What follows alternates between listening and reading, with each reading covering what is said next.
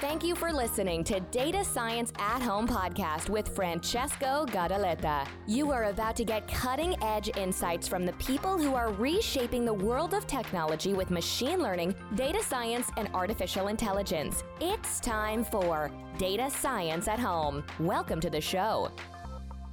Thanks for tuning in and welcome to another episode of Data Science at Home podcast. I'm your host, Francesco, podcasting from the cozy office of my company, Amethix Technologies, where we use machine learning and AI to empower people and organizations. Today, I'm not alone. I'm with Dr. Charles Martin from Calculation Consulting, a machine learning and data science consulting company based in San Francisco. Hi, Charles. Welcome to the show. Oh, great. Uh, thanks for having me. Charles, I'm sure that many of the listeners of this podcast already know you, uh, especially for the many posts that we read from LinkedIn and many other social networks where we see you. For the others, please introduce yourself.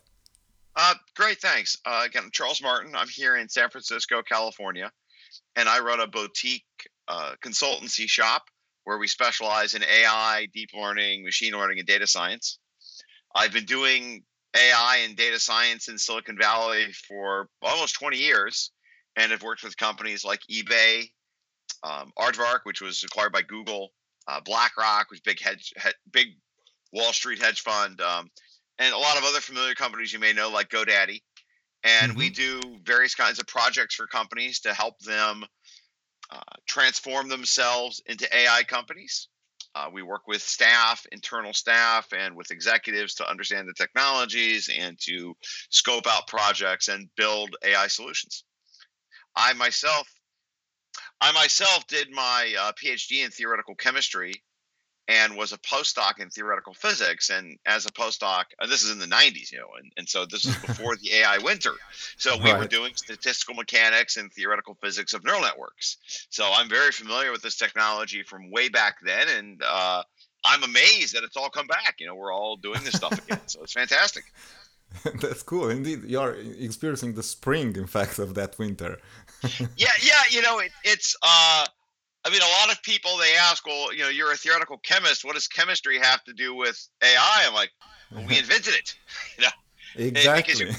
yeah, we, we were looking at the there were chemical models of how neurons talk to each other, and that's right. where this stuff comes from.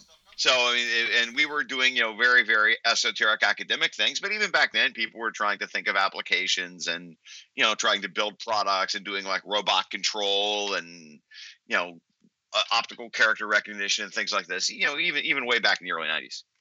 Yeah, in fact, like you are probably one of the fewest, the, the, few out there who can explain the theoretical aspects of neural networks. Because I've seen, you know, a lot of practitioners just feeding the networks with data, you know, in these data-driven solutions, and that, that's what they do. In fact, when they say we do neural networks. But I'm gonna get to that point in a minute, which is in fact the essence of this episode. First of all, I would like to ask what are, of course, if you can disclose some of the information that you have, what are some of the fancy projects that you have participated and contributed with AI and machine learning so far? Oh, I'm, I'm happy to talk about that. I mean, very early on, uh, you know, I, one, one of the great projects I started off doing this um, in industry probably at least 10 years ago was Aardvark. And Aardvark was a um, social search engine. And the idea is you would have a chat bot uh, like Slack or you know at that point you know Facebook Messenger right. or something like this, and you would ask a question, and it would go out and find somebody to answer the question. And uh, a lot of you may use Quora. You may be familiar with Quora or Stack Overflow, uh, that kind of thing. But it was in a chatbot, and we used uh, very early forms of AI and machine learning to go out and route the question to figure out who to who to find to answer it. And it was um, I mean, this was so early on. I didn't realize how early we were back then because you know, I, I, had been doing this in, as an R and D uh, specialist, a, a, subject matter expert in machine learning eBay. We had to build all the AI in Ruby. I mean, it was crazy. Yeah. Oh, yeah. You know, I mean, it was crazy. We and we had to build it by assembling off-the-shelf components in C and C++, and then hooking them into Ruby and building an interface and uh, you know now, you know we have Python and we have uh, scikit-learn, and we have TensorFlow, and all, but all that none of that stuff existed back then, and we are basically assembling things from scratch.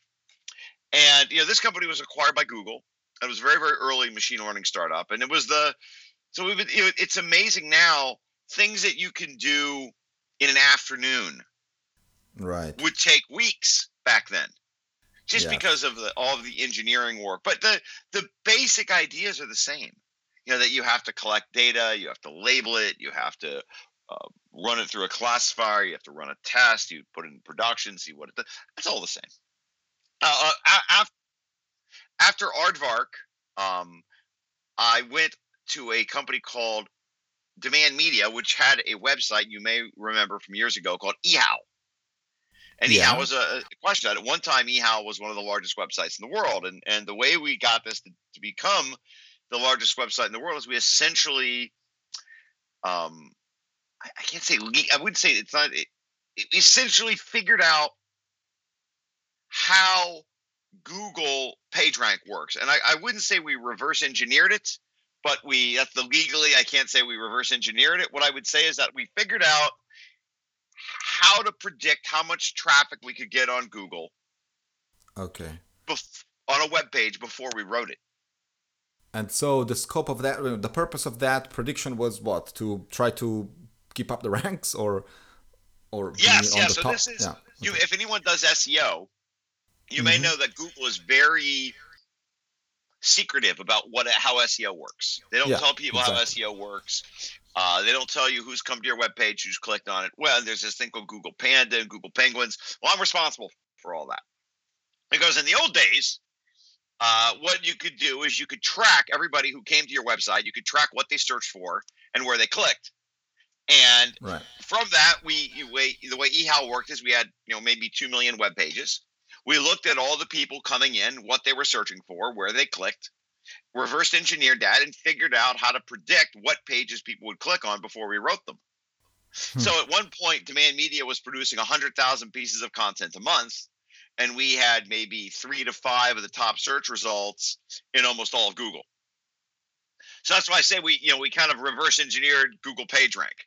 So because we can figure, and and of course, as soon as Google figured out we did this, um, they changed everything. You know, so Demand Media was the first billion dollar IPO since Google, and so this was all done using machine learning.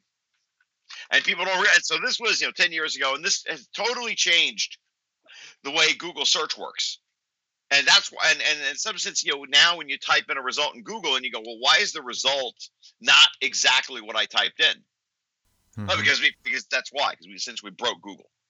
So thi- this, so and I have a, I have a uh, a case study I do at the hosp, um, ex- business school, the executive MBA program. We talk about how you know how powerful these algorithms are, the kind of things that happened, and what happens um, when when you know you you have an algorithm so powerful that that it uh, it it essentially changes the entire industry and the landscape and uh, of how the how the products work. So it, it's a it's really uh, so those are some really neat projects we've worked on over the years, and, and this is and that was you know, almost ten years ago. So imagine what you can do now with the technology. We have um, I have a client now, um, uh, an old client. You know, they're an old client of mine, and they, we had worked and they came to me and they they'd worked on the problem of uh, generating fake text Mhm. again for SEO. And they have Yeah. now this. there's a tool called OpenAI uh, GPT uh, yeah GPT two. Well, they've got it working now, and they can generate fake text, and they're going to try to use it to generate uh, SEO. And they, Mhm. you know, they and and it's amazing. I mean, and um, I mean, they've and they've pretty much. This is the thing for people to realize out there. These are not PhDs in theoretical physics. Uh, they figured this out on their own. You know, I helped them a little. I mean, the way I work, I kind of work with them maybe ten hours a week, and I give them consulting and I kind of guide them. But they basically went online. They took the Fast AI program out here at University of San Francisco, taught themselves neural networks, and with my guiding them a little bit, they've been able to figure out how to generate fake text. And now they're trying. They're going to, and it's just amazing. So that's, you know, at eHow, that was the holy grail. You know, imagine being able to generate fake text, put it on the internet, and just get free money. That's amazing. so, that's true well so I, I'm just amazed. Go ahead. Go ahead. no, just let me go to the essence of the episode, which is exactly what you're talking about, but from a much more technical perspective, which I believe the listeners of the of this podcast will enjoy, and which is the nuts and bolts of deep deep neural networks. Now, I read a paper. I'm, I'm gonna mention that uh, whenever people deal with the deep neural network, you know, they do so in an almost always practical way. As you said, you know, th- these people are, have no clue what theoretical physics is. Of course, there are not so many uh, physicists out there who can also do deep learning at that level. But you know, usually people what people do is taking some data, transforming the data, cleaning the data, and then you know feeding in your networks on a GPU, and boom, they get something that is you know domain specific. It, it, it does the job, right?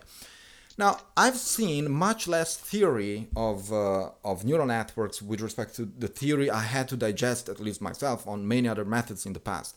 Now, do you have exactly the same feeling as I do? And if so, why is that the case? Well, I, I think that um, the theory of deep learning is much more complicated than the simple things we see in statistics or machine learning. And a lot of the theory uh, was developed in theoretical physics, which is which makes it nearly impenetrable even to people who do theoretical physics. I mean, this stuff is just you know it, will take you a month and a half to get through ten pages of the theory, and the and and the other is that the the you know neural networks have expanded so much that there's so many people working on it that it's it's advancing far beyond where where the theory can keep up. So in the in the in the 80s, when we did neural networks, we did something called a Hopfield associative memory, and that was a a simple neural network, and there was a theoretical analysis of it, and the theory is exact, and you can go back to a physics today article in the 80s and you talk about here's how the theory works and it would tell you here's how many patterns you can load into your network before it gets confused. And there were people building simple and it could do simple things like simple um, ocr it could recognize a one from a two from a three very simple stuff. Um, then the system started becoming very very complicated and the theory now I, I think people want the theory to look like some simple mathematical thing you see in statistics and it, it's more like organic chemistry. You know there is a theory behind it but if you kind of look at what's going on, you kind of have to squint at it and go, well, I, I kind of understand it, but it's so complicated that there are lots of things happening that we really don't understand that well. And and I think that people just aren't used to working with those kinds of theories. And when you're a chemist or you're a physical scientist, you're accustomed to working with theories that are not exact. There are theories where you have to measure things and you build simple theories to explain or predict your measurements. Um, not everything works from first principles the way you would expect, and and I think that's just the the nature of a physical theory, and that's what people in in computer science are used to having things being very simple, everything being very rigorous and and and worked out from step A, step B, step C, and it's just it just that's not how the real world is, and I think that's part of the confusion. So there there is theory uh, it's very complicated and it's very difficult to translate theory to practice. There's an old joke, you know, in in theory, practice and theory are the same, and in practice they're different. That's a nice uh, summary of your of your uh, point of view. Well, I have read the work that you wrote with um, Michael Mahoney from UC Berkeley about self-regularization in neural networks to be honest, it's not an easy reading, but you know, I found it fascinating for the results that you guys claim. It is quite theoretical. I want to alert the listeners of the podcast. So I'd say it's not something that you read at the beach, to be honest with you. I mean, depending on how, how, nerd you are. But some of the implications of that work are really stunning. So the questions that you try to answer in the paper, and I essentially reformulate here in the episode, are these two. Why is regularization in deep learning seemingly quite different than regularization in other areas of machine learning? And the second question is how can we dominate deep neural networks in a theoretical principled way if we have to do so? So when you when you think about regularization in regular machine learning, what what you're trying to do is you're trying to essentially invert a matrix. You're trying to solve a problem which is singular, meaning that it blows up or there, there's some problem where you know you have a parameter there's a single parameter maybe a couple parameters and when you adjust those parameters it appears to fix the problem and the the theory of this there, there's a very very sophisticated theory developed by a guy named Vapnik. Vapnik and Chervonenkis, who are these Russians who sort of have their own manifesto, the uh, Russian manifesto of how the theory works. And the theory gives you a very abstract reason for why regularization should work. Uh, if you ever study just basic linear algebra and you realize what's going on in the theory, and I, am amazed I, I meet people who study the theory don't realize this is what's going on from linear algebra. That you know you invert a matrix, the matrix is not invertible, so you just add something to the diagonal, and now it's invertible. That's it. It's called, and that was in, that predates. And, and so what you do is you call it. Oh, this was developed by Phillips. It was an electrical engineer. Uh, it was basically a hack. Uh, then a guy named then Tikhonov comes in. You give it a Russian name. You call it Tikhonov regularization. It sounds very fancy.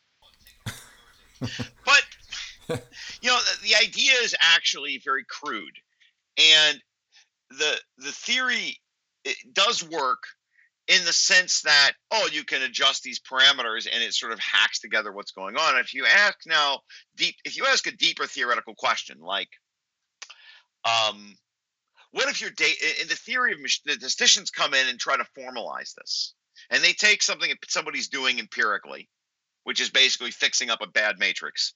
And they formalize. They say, well, if the data is statistically independent, it's IID and it's Gaussian distributed, blah blah blah. Then you can compute the you can compute the test error and you can get an estimate of the generalization error by computing the test error doing cross validation. You know, so you know, you know, you, you do cross, and then and then you go to a real problem and you ask, well, wait a minute, all data is correlated. And if the data is, in other words, the data in your test set might look like the data in your training set. In fact, it might be exactly the same. You know, you might actually have a, a copy. You know, this actually happened. You, if you look at some of these large test sets like MNIST, it turns out that data, or when you do natural language processing, some of the data in the test sets are actually duplicates of what's in the training data. So the data is completely correlated. And if you ask the statistician, how do you deal with this? They go, well, we don't know how to deal with correlated data. They don't have a clue what to do there. And and you know what? He, and uh, I mean, perfect example of this if you're trying to predict the stock market. Right. you try to. That's called. That's basically the, the multicollinearity problem, right? Right. Right. Yeah. And and and you can imagine that the you know the, the the data from tomorrow you're trying to predict is so correlated with the data with today that you can't include it in the test set. Right. So nobody knows. I mean, there there are some crude examples of how to adjust for this, but you know, even there, the theory is just it completely breaks down. And what you have mm. to do, and this is what people really do, unless, unless you're you know you you have to take something which is fairly simple, and you have to apply it to something which is seemingly outside its range of validity. And, and, this is how science works. You you take a theory which is developed on something simple, and you apply it to something outside its range of validity, and you see if it works. And then when it right. works, then you go back. And usually what happens is that's what happens. And then somebody goes back and patches it up and tries to make it seem like it's theoretically correct. And it's, so it's it's reverse engineering science. It's, it's, exactly what's going on. And it, I mean, from a physicist perspective, I mean, I have a degree in mathematics also, and the physicists are always like, well, you know, what the mathematicians do is they take the stuff we're doing and then they formalize it and they make it look rigorous, and then they teach right. people. And then when you teach people how to do science, you're teaching them all this rigor, and they, they and mm. they get stuck. We used to say in physics, too much rigor leads to rigor mortis. because you, are yeah. that's not how it's that's not how the theory is developed. So if you look at something, if you ask deeper questions, like you go to statistics and you ask, okay, uh, there's this thing called the Vapnik Chervonenkis bound, the VC bound. Okay. Mm-hmm. So when I first started working in the industry, there's something called an SVM, and I go, okay, uh, how do I compute the VC bound? What do you mean? You know, well, well, I, you told me there's a theory, and you told me that the theory of the VC bound tells me what the generalization error should be. It gives me a bound on the error. Okay, well, how do I do that in practice? And why would you want to do that? I go, well, why do you have a theory that I can't use in practice? Well, it's just theoretical. It's beautiful. I go, uh, you know, okay, I guess, you know, I guess every child is beautiful to its mother. You know, um, yeah, but know, be- beautiful things are not always the most useful ones. Indeed, useless nonsense. It's useless nonsense. it doesn't work yeah, at all. Yeah it's complete nonsense. It's it's just a bunch. Uh, you know, the bound is the VC bound. For some of the uh, problem in industry, if you were to look at it from a physics perspective, it's larger than the it's larger than the the known size the size of the known universe. You know, it's just nonsense. So this stuff yeah. is useless nonsense, and this is a problem that people who now begin to work in so, so what do people really do with this stuff? I mean, the way you use theory is that you try to develop a regularizer. Somebody says there's a bound, you invent a bound, and then that bound is then said, well, that bound can be then formulated as a regularizer, and then you add that, and you say, well, I'm going to now try to apply this in a finite size system, and that's what people are doing. You know, that's how they use theory, mm-hmm. and they create these. So, go ahead. Sorry, go ahead. So if you look at what's going on in neural networks, and you try to you try to do theory in this space, and you work with these guys, who are the theorists, they'll say to you, "Oh, you have a theory. What's your bound?" I go, "We're not looking at the bound." Why hmm. not? I go, well, we don't think that's an interesting question. Well, that's the only interesting question. I mean, literally, this is this is kind of you go to a conference, kind of conversation you have with people. What they expect you to do is have a new kind of regularizer. That's all they're looking for. And there's no, yeah. there's nothing else that anybody's thinking about in a deep way. Yeah. So let me rephrase a sec. Go ahead. let me rephrase a second because th- those those who come from classic predictive models like you know what you just mentioned i guess lasso ridge regression these you know are all used to the so-called the tikhonov regularization which is basically adding a regularization term uh, to the minimization whatever it is which is some kind of penalty that makes an ill-posed problem solvable right? It's a trick that that we used 30 years ago and it works now, what you found in, in this paper is that you know this classic form of regularization no longer applies to deep neural networks. So, what happens there? Right. So, what, what's going on? Okay. So, if you think about what is Tikhonov regularization, think about it in terms of what was called Phillips regre- Phillips regularization from the 1950s. Actually, is when it comes from. So, it's actually older mm-hmm. than. You take a matrix, you invert it. There are some there are some small eigenvalues. If you try to invert a matrix, with small eigenvalues, you know, you're, taking basically one over zero, and that will blow up. So what you do is you add hmm. something, you add a term to the diagonal, so that you you basically smooth out the small eigenvalues, and now you can invert the matrix. Okay, right. So we do this in physics all the time, and this is you know this is done in field theory. It's a regularizer. This is done. In, I mean, this is not unique to machine learning. Mm-hmm. Do this all the time. Uh, sometimes there's theory behind it. Sometimes there's not. And um, what we, this is actually done in quantum field theory. I, it's another podcast. So, in in, in in if you look at our approach to trying to understand what is regularization neural networks, is to look at the weight matrices and ask, well, why don't we pretend we're doing Tikhonov regularization? Uh, let's take a look at the weight matrix. Let's form the correlation matrix, W transpose W. Sometimes it's called the Gram matrix, you know, whatever you want to call it, the data matrix. Mm-hmm. And look at its eigenvalues and ask, what does the eigenvalue spectrum look like? Are there any small eigenvalues? What does the neural network do? In the small neural networks, the kinds we worked in the 80s, things like uh, LeNet 5, any kind mm-hmm. of small toy, all the toy models that people use to study, you find that there are two classes of eigenvalues. There are eigenvalues that are they look random. They look at they look they, they look like the starting initial conditions. You start off with a random Gaussian matrix and you begin training.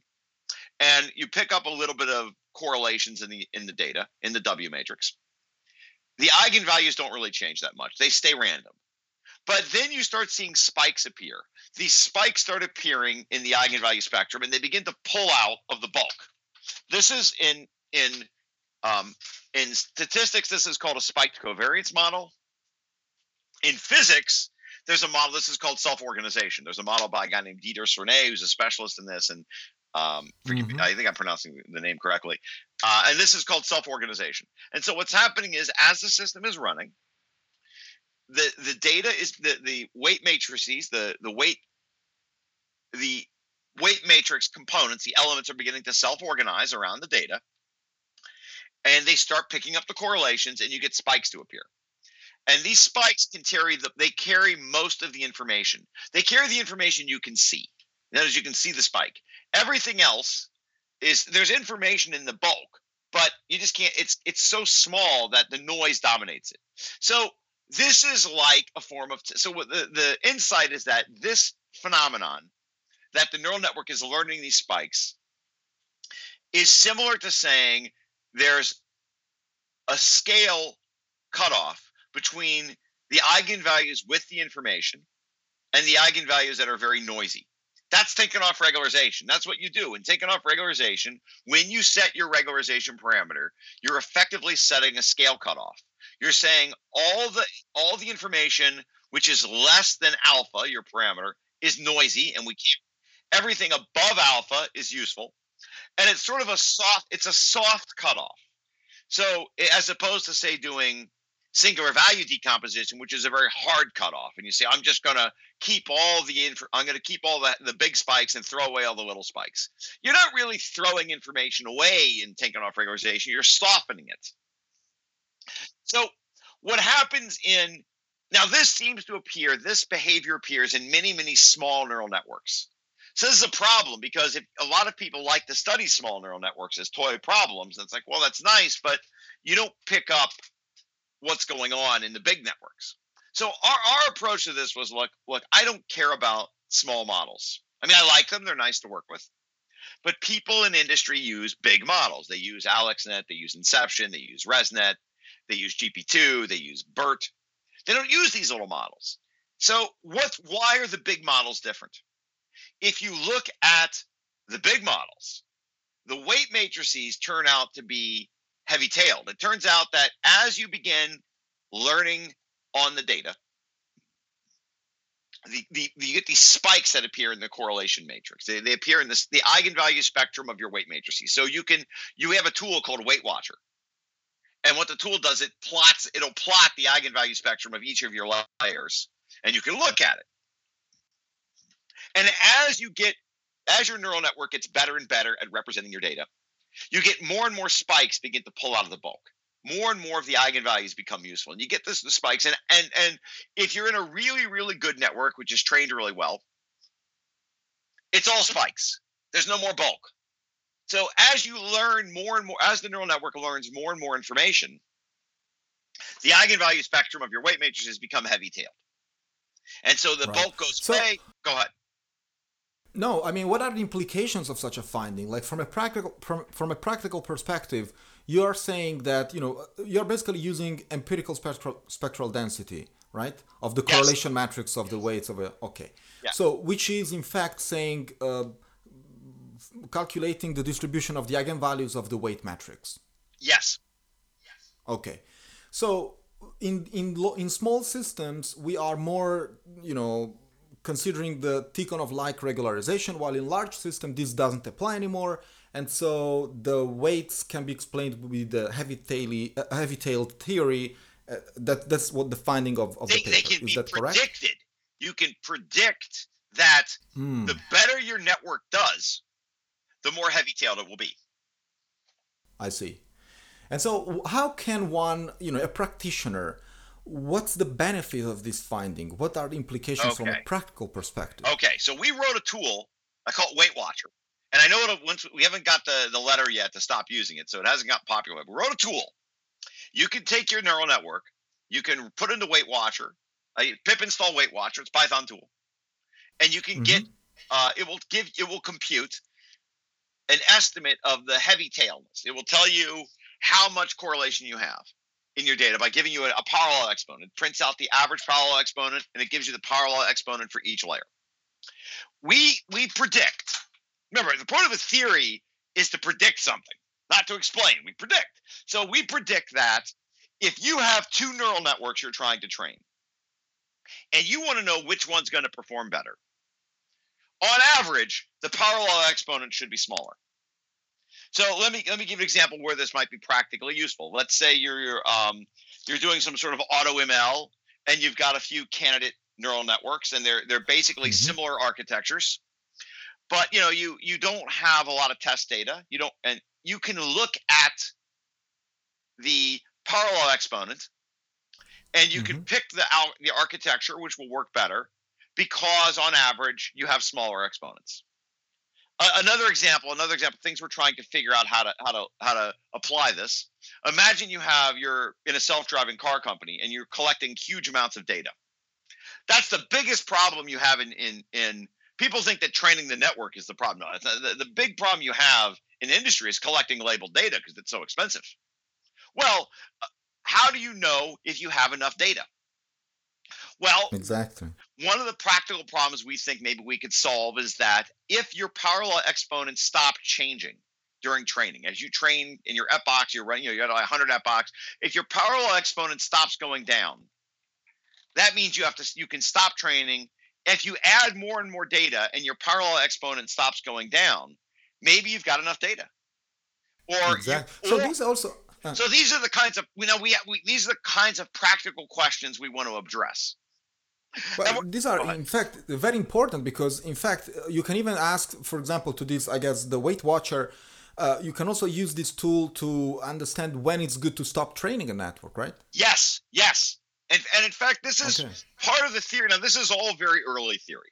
Okay, We're, we want people to use the tool, and we want people to come back to us and say, "Hey, we used the tool, and this is what we found." And then we'll go, "Okay, look." It, so I'll give you an example. We went to one of the self-driving car companies, and we tried to apply the tool, and we looked at some of their. Comp- in fact, we, we applied it to the Intel distiller model. So it's all open source. This is all open source. I took the Intel distiller model and I tried to apply it. It turns out some of the distiller, because what happens is, and what are people doing now? They take these really big neural networks for image, and they try to get them to run on the hardware, and they're too big. You know, you can't run, you can't run um, VGG on the hardware in the car. The matrices are too large, so they try to compress it. And when you run the compression algorithm and you run our weight matrix, it turns out things go bananas. Like it, it, it doesn't correlate. like, okay, great. The first first example we tried on brakes. Okay, that's fine. You know, we're scientists. What's going on? Well, you know, there's it turns out there are other metrics you can look at.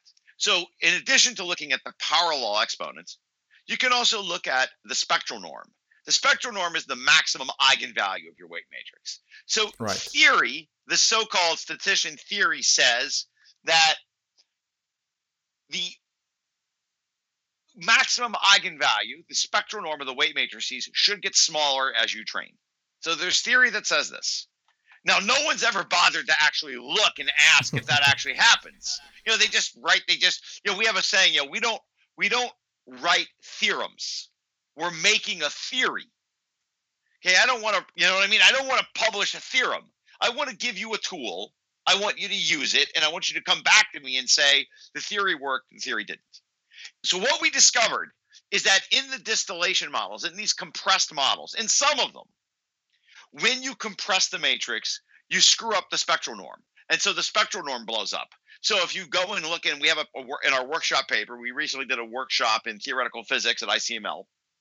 And I show this and say, if you look at some of these compressed networks, the law exponents go down as you as you compress. The, in other words, the better the accuracy, the smaller the law exponent. But the spectral, but the spectral norm blows up. So you broke. So you're breaking something when you do the compression model. We discovered that they broke something in the network. So you so and then we, and then we went back and said, okay, we took the WeightWatcher tool and we added an option to produce the spectral norm.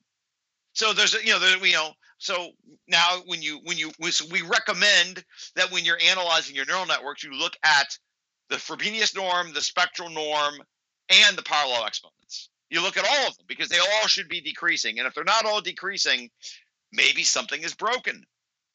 Right. So uh, to to to summarize a bit, because I don't want to frighten the, the the listeners of this podcast with a lot of theory, but you know, uh, one thing that I, re- I definitely want to say is that read this paper is not an easy peasy, but uh, you know, it, it's it's it has important foundations it has important consequences of, of what charles uh, is saying in this paper. And you can also answer question uh, like is deeper always better with neural networks or when is it good to stop training? When is a neural network trained enough?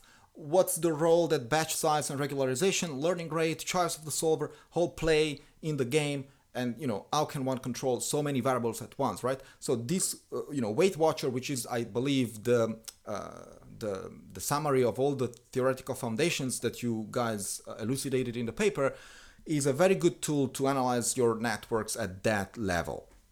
Now, you want to add something, Charles? Well, I want you to think of it as static analysis. You know, when, okay. we, when we do right. software engineering, we you know we do unit testing, right? And so when you when you mm-hmm. build a neural network, you have to test it. And that's fine. Of course, you have test data.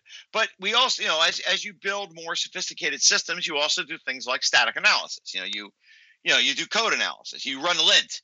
So the WeightWatcher tool, the goal of the tool is to be able to, an- to do static analysis, to analyze and learn everything we can about your neural network without looking at the data. That's what we're trying to do, and it's it's an ambitious goal.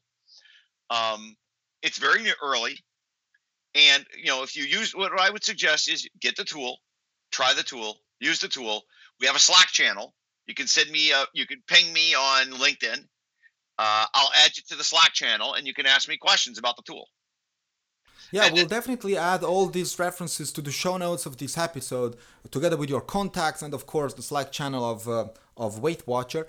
Can I ask one last thing about the, you know, the mathematical background in your paper explains why deep learning works and, you know, the reason why it works and then of course measuring things and as you said testing networks and then see when they do not work.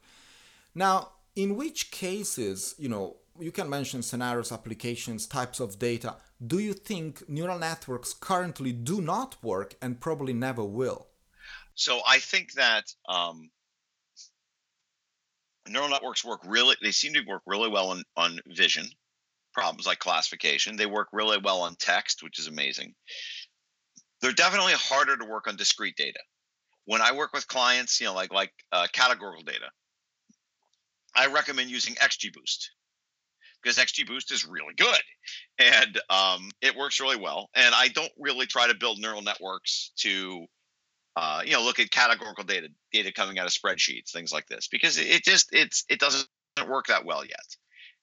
And uh, you know, will it ever work there? Well, it's hard to say. I mean, the, the neural networks are designed to find patterns in natural images and natural data structures. And the the reason is we believe that works is because the neural networks, because they're heavy tailed, they try to find long range correlations. And physical systems exhibit this sort of heavy tailed behavior. If you look at like the an image of a tree, it's you, there there are tools that generate images of trees and flowers. They're called L systems. They're fractals. Natural systems have fractal they have fractal um, characteristics. Language, there's something called Zipf's law language is frac it has so natural systems natural language speech vision are power law power, power they law. exhibit heavy power law behavior. And i think the neural networks are very good at learning power law correlations. If you look at discrete data there's no reason why it would be power law. It's just correlated. It's just nasty. Mm. and, and something like xgboost is probably a, a much faster easier tool and so I, the other questions are things like unsupervised learning, where you know we I, you know is is well that's a harder problem because there are people who call in some sense you know these language models are some sense unsupervised mm-hmm. because they're they the way the language model or they're unsupervised in the sense that people use GAN general adversarial networks. Uh, right. So those are in some sense unsupervised. I think that um, uh, with a lot, there's a lot we need to learn about these kinds of systems. We're still trying that. One of the things we're doing with the WeightWatcher tool is we we apply to the GANs, and we find all sorts of weird things, like the, the weird stuff there. Compatible like, with the. Are, are these findings compatible compatible with the findings that you found for regular networks, or is it something? Are, they are, but like for example, the GANs, we we see a number of layers that are not heavy tailed. They're just self organized, but they're not heavy tailed. We see ones which have significant rank collapse. So this is like if you take the way you do is you take the tool, you take the GAN coming out of the Google's open source GAN, and you run the tool. There's like a thousand, like 500 layers, and many of them are heavy tailed, but there's a ton of them which just look really weird, and and we don't know. Um, do they look weird because the GAN needs them to look weird? Uh, is the GAN just simply not well optimized? Um, those are things we don't understand yet. Okay. Charles, what domains do you expect practitioners will focus in the next five years? Oh, I, I think, you know, tough one. Five, the next five months, you know, every, every months, something new has happened. Uh, I, I think that um, I think a huge area that people haven't even begun to explore yet is in civil engineering and the use of lidar data. where you have the now you have lidar companies you know producing all this data.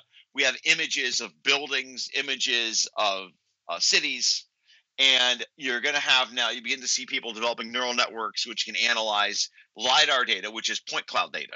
So it's not quite image data, but it's similar. And I think that's an area of, of a type of data set which we don't have a lot of open source versions of it, but think about um, what is the largest industry in the world? It's, it's construction right? Right. Build things. I mean, look who's the president. You know, he's he builds things. You know, it's construction. It's it's an industry which is far exceeds tech. Um, and I, I don't think anyone has that industry has really even closely been tapped yet. And because a lot of people talk about medical or they'll talk about you know um, True. Stock market, but the, that's the Finance, yeah, indeed. finance, but no construction, civil engineering, lidar data, you know, real physical objects. I think that's an area where uh, we haven't even begun to tap what's going on, and and I think that's where, um, uh, you know, and obviously the self-driving car companies are moving that forward, and I think that the technologies they're developing would have wide application far beyond self-driving cars and things like we had a hmm come to us once. Give you an example, simple example. It was an idea I proposed to them. We didn't win the project, but that's okay. Uh, it's still a great idea. Um, imagine, you know, when you have a hurricane comes in, and it knocks down all the all the telephone poles. Well, you have to go back in Okay. telephone poles back up. Well, you know, it turns out that nobody knows which telephone poles have transformers on them and which ones don't. So you have to go and have a Hmm. human go and look at them and go, okay, this one has a transformer, it has to go back up. This one doesn't. Right. But, you know, the telephone poles aren't all the same. Well, imagine you go out, you drive around with a car, you collect the lidar data, then you can figure out what fell down, and then you can say, okay, this this needs to be fixed, this pole needs to be fixed, this one. And, you know, there's no, it's not like the cities have records of this.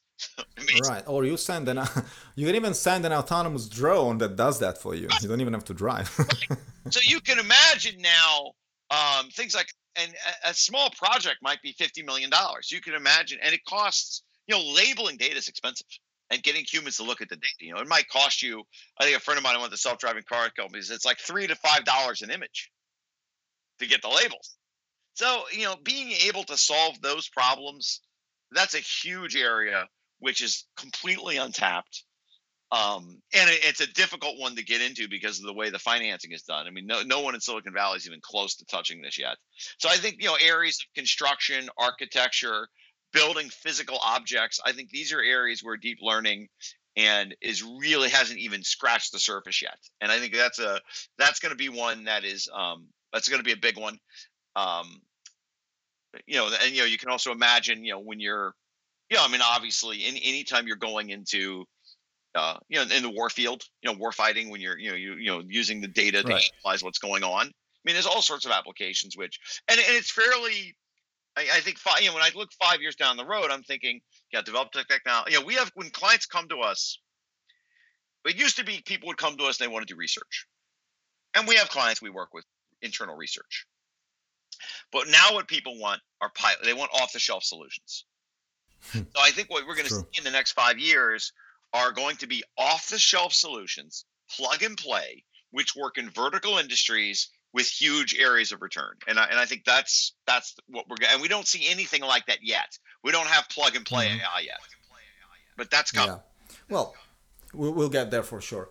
It's your your vision is extremely interesting, and uh, I I agree totally with it. Charles, it was very nice to have you on the show. The paper is amazing. Your vision is very, very attractive. And uh, I'm pretty sure that the listeners of Data Science at Home podcast will enjoy listening to you and uh, listening about all the insights that you gave. Also, we will report the WeightWatcher and all the other links and uh, Slack channels that people might be interested in uh, in the show notes of this episode. And so I thank you again for taking the time and uh, sharing your knowledge with uh, with us. Well, great. Thank you very much. I really enjoy doing this and I appreciate the interest. You're very welcome. All right. You have a great day. You've been listening to Data Science at Home podcast. Be sure to subscribe on iTunes, Stitcher, or Podbean to get new fresh episodes. For more, please follow us on Instagram, Twitter, and Facebook, or visit our website at datascienceathome.com.